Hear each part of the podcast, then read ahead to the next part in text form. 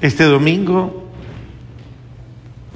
quiere la palabra de Dios ayudarnos como a hacer una lectura un poquito objetiva de la forma en que vivimos,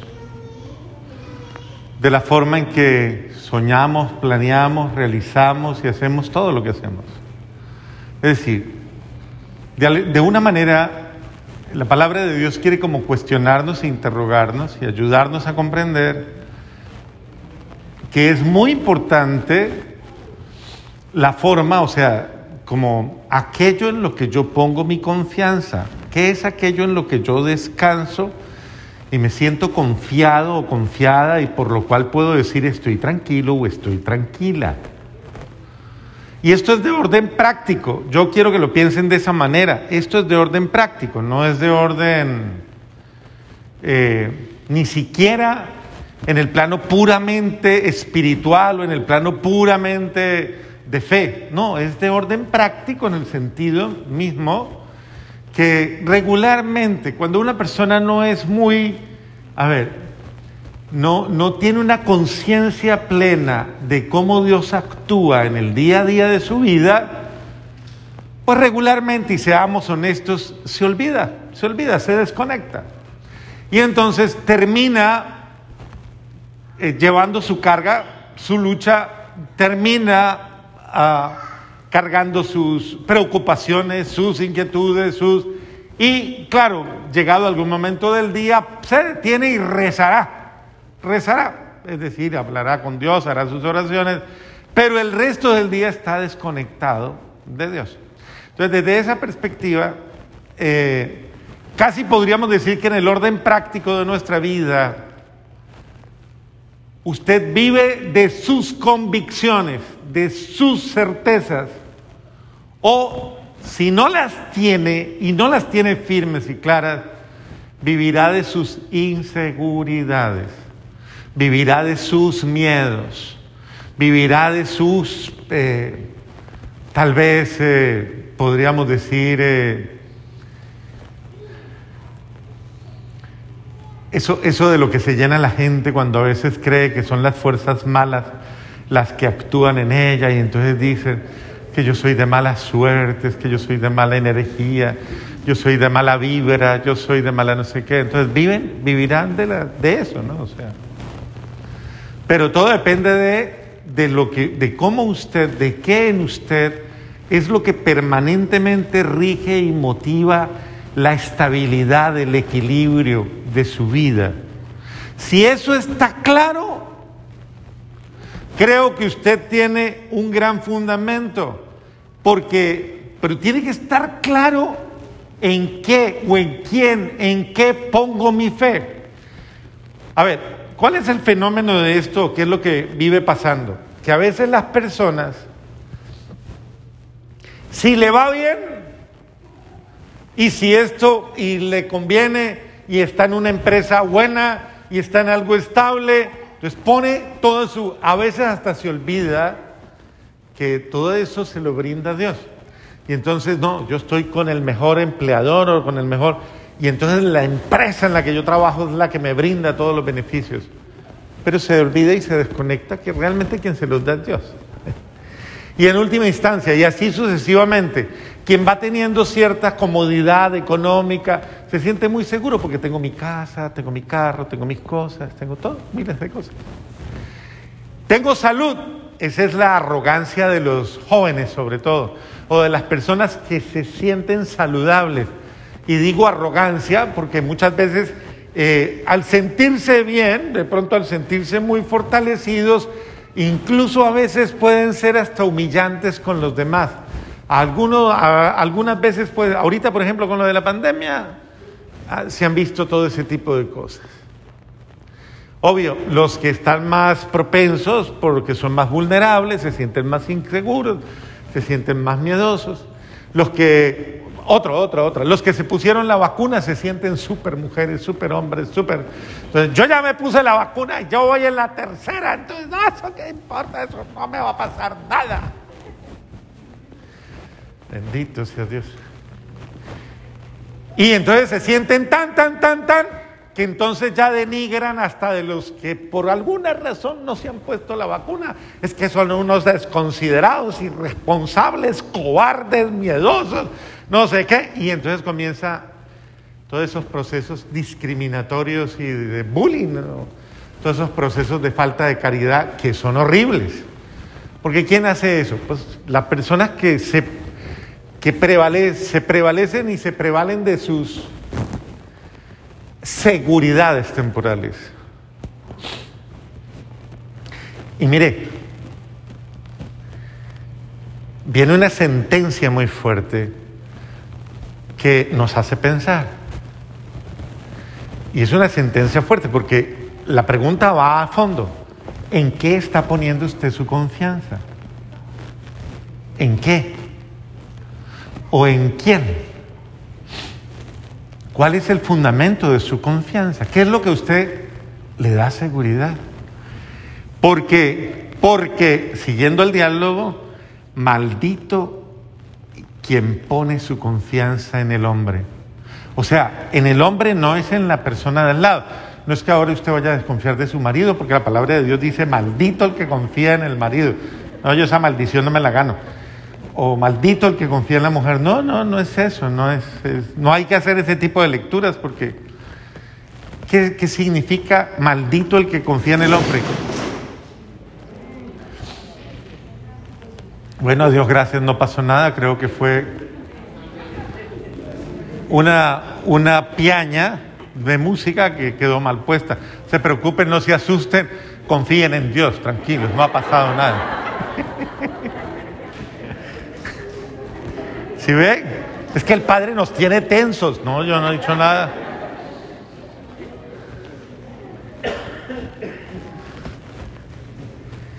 La sentencia es bien importante. Mire, así como se cayó ese, ese acrílico, suceden los imprevistos. Pero uno no puede estar detrás del acrílico pensando se va a caer, se va a caer, se va a caer. ¿A qué hora se cae? Se va a caer. Ya, mire lo que ya viene. No, ¿qué le pasa? Pero hay gente que es así. Por eso cada quien es dueño de sus miedos o de sus inseguridades. Entonces, maldito el hombre que confía en el hombre. Claro, si usted pone su confianza en cosas que no le van a dar la respuesta, porque están sujetas a la vulnerabilidad de cualquier cosa, de cualquier percance, pues usted ya va a comenzar a vivir una desgracia, que es una inseguridad. Dice, y en él busca su fuerza, o sea, en esos recursos, apartando su corazón del Señor. Será como un cardo en el desierto que no disfruta del agua cuando llega. Claro, porque si yo estoy poniendo mi confianza eh, en mis seguridades humanas y temporales, se enferman los sanos, son absolutamente carentes los que tienen plata o dinero o muchas seguridades. Lloran los que aparentemente se creen súper felices. Y así sucesivamente. Entonces, creo que esto es muy importante establecerlo y comenzar uno a, a poner su confianza fundamentalmente en Dios. Tranquilos, ya se acostumbraron al, no se preocupen. Entonces, ¿qué es lo que puede suceder en un momento determinado?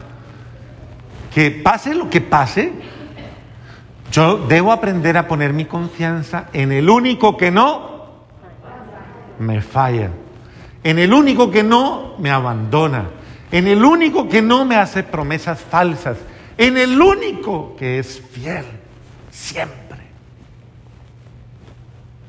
Por eso ¿Cómo es que dice el Salmo de hoy?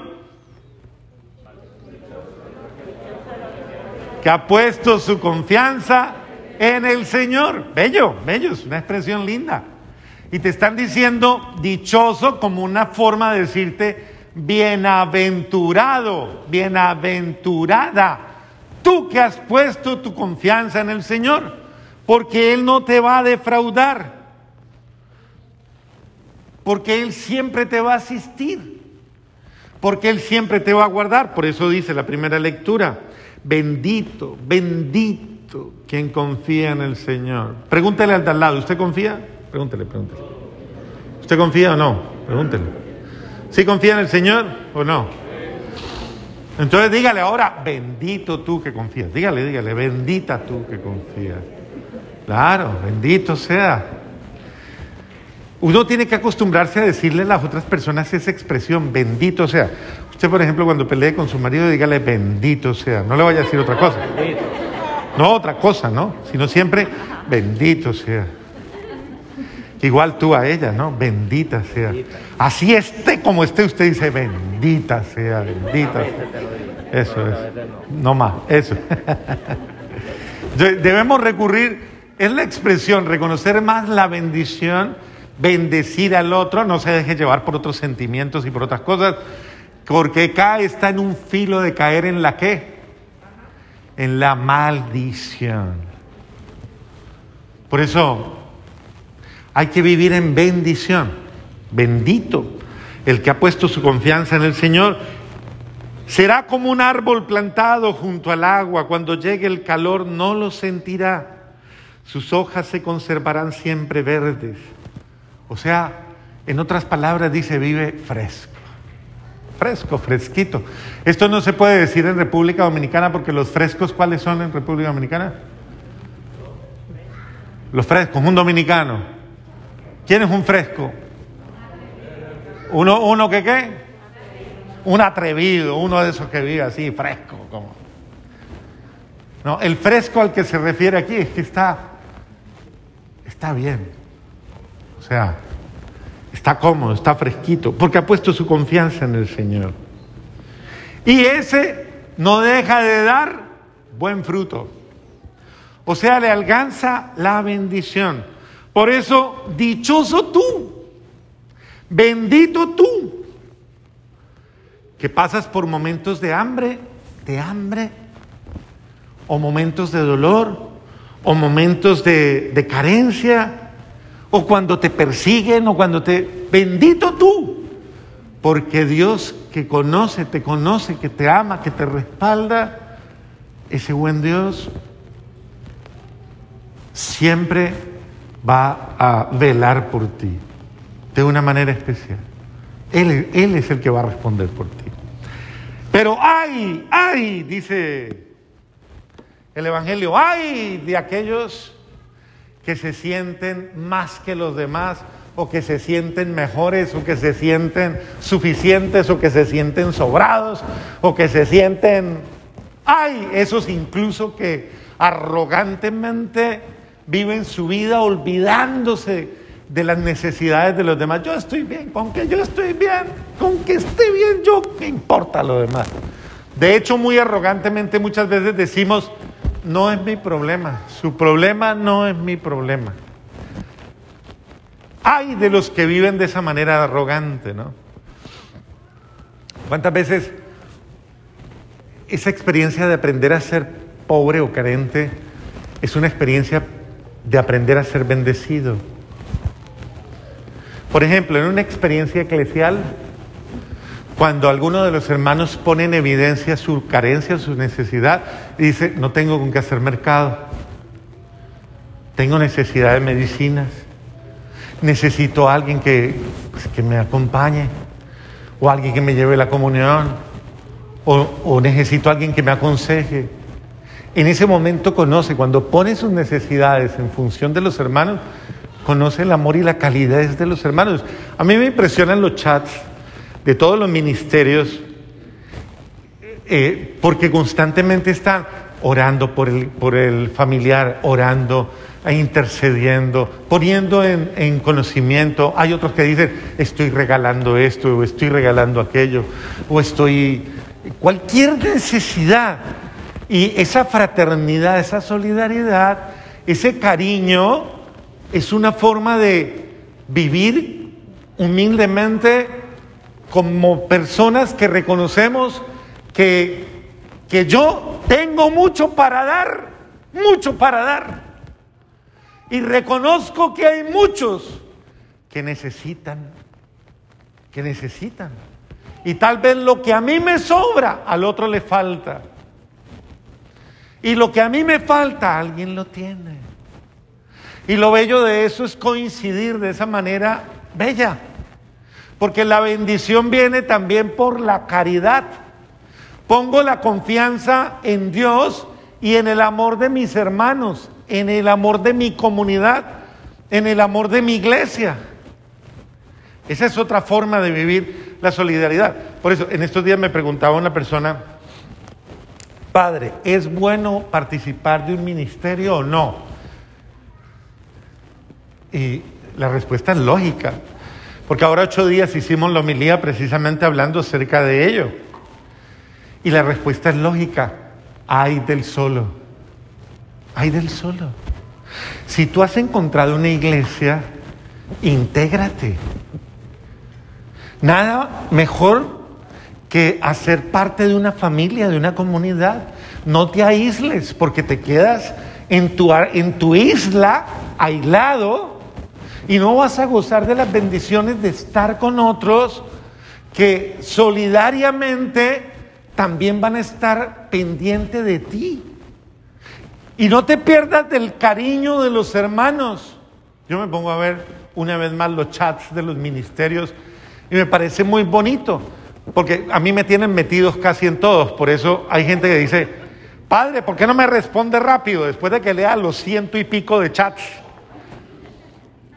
Que todo el día están... Yo cuando abro mi WhatsApp comienza a hacer... Y yo digo, hasta que llega arriba aparece una rifa. Ah, cuando me llega al punto digo, ya, se quedó quieto. Porque son tantos, tantos, que obviamente eh, es, pero es el sentido de, a mí me encanta el sentido de participación, de cariño, de bondad que hay en cada uno de esos ministerios, porque eso muestra una parroquia vibrante, viva, cariñosa, afectiva, humana, que, que da fruto, que da fruto. Y ese fruto alimenta a muchos. Y esa es nuestra comunidad. No somos los más ricos, no somos los más inteligentes, tal vez no los, los más poderosos, tal vez no. Son gente trabajadora, gente luchadora, gente con tesón que se esfuerza todos los días, que le cuesta lo grande y lo pequeño que tiene, pero que tiene buen corazón, que sabe compartir, que sabe solidarizar. Y eso es bello. Entonces no se quede solamente perteneciendo, viniendo a su misa, ya cumplí, ya me fui. Interésese por participar, integrarse más en los ministerios cuando ellos le invitan, que la Legión de María, que el Buen Samaritano, que Emaús, que equipo de parejas, que lo que le inviten, usted diga, voy, voy, voy porque porque, porque voy a despreciar el cariño con que hermanos preparan, preparan una charla, preparan un encuentro, preparan, preparan, disponen para mi bien, para ayudarme, para bendecirme, para darme con amor. Lo, ¿Por qué lo hacen? Porque me quieren. Quieren su parroquia. Y eso es lo bello. Entonces, bendito el que también le pone su confianza al Señor y lo busca y se deja ayudar. Ustedes no se imaginan la cantidad de gente que viene a nuestra parroquia de otras parroquias. Y no de aquí cerquita, de arriba, de Coral Springs, Coconut Creek y más para arriba toda, de Homestead. ¿Cuánto hay de Homestead acá? 45 minutos, casi una hora muchas veces. Con buen, si no hay un tráfico grande.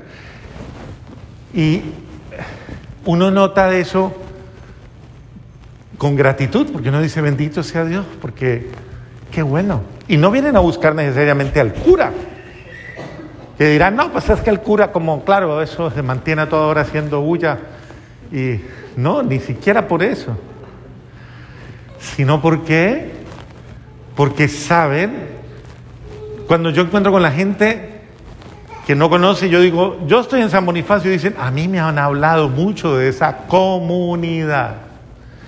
Comunidad. Porque lo que hay aquí es una comunidad. Ahora no se vayan a poner orgullosos, pues ya. Ah. Arrogante. hay que disfrutarlo porque de verdad, pero eso es parte del crecimiento. Entonces, ya le digo, bendito sea usted cada vez que se abre y ayuda, cada vez que se dispone y da. Bendito sea usted cuando deja que su buen corazón salga y cuando a pesar de las carencias sabe compartir con los demás, porque siempre habrá alguien que cuando a usted le falte, seguro que le va a dar. Y no tenga pena y no tenga miedo. Bendito sea el que ha puesto humildemente su confianza en el Señor. Los arrogantes generalmente mueren solos, esa gente que sufre sola. Yo, ¿A quién le voy a pedir? No, qué vergüenza, no, qué horrible. Yo no, eso son lo, lo que llaman, sí, esos que viven de la vergüenza y que viven de sus apellidos y de su honra.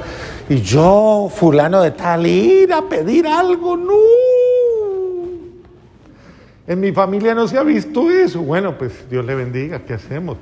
Le celebramos el entierro si quiere, no hay problema, con mucho gusto, pero...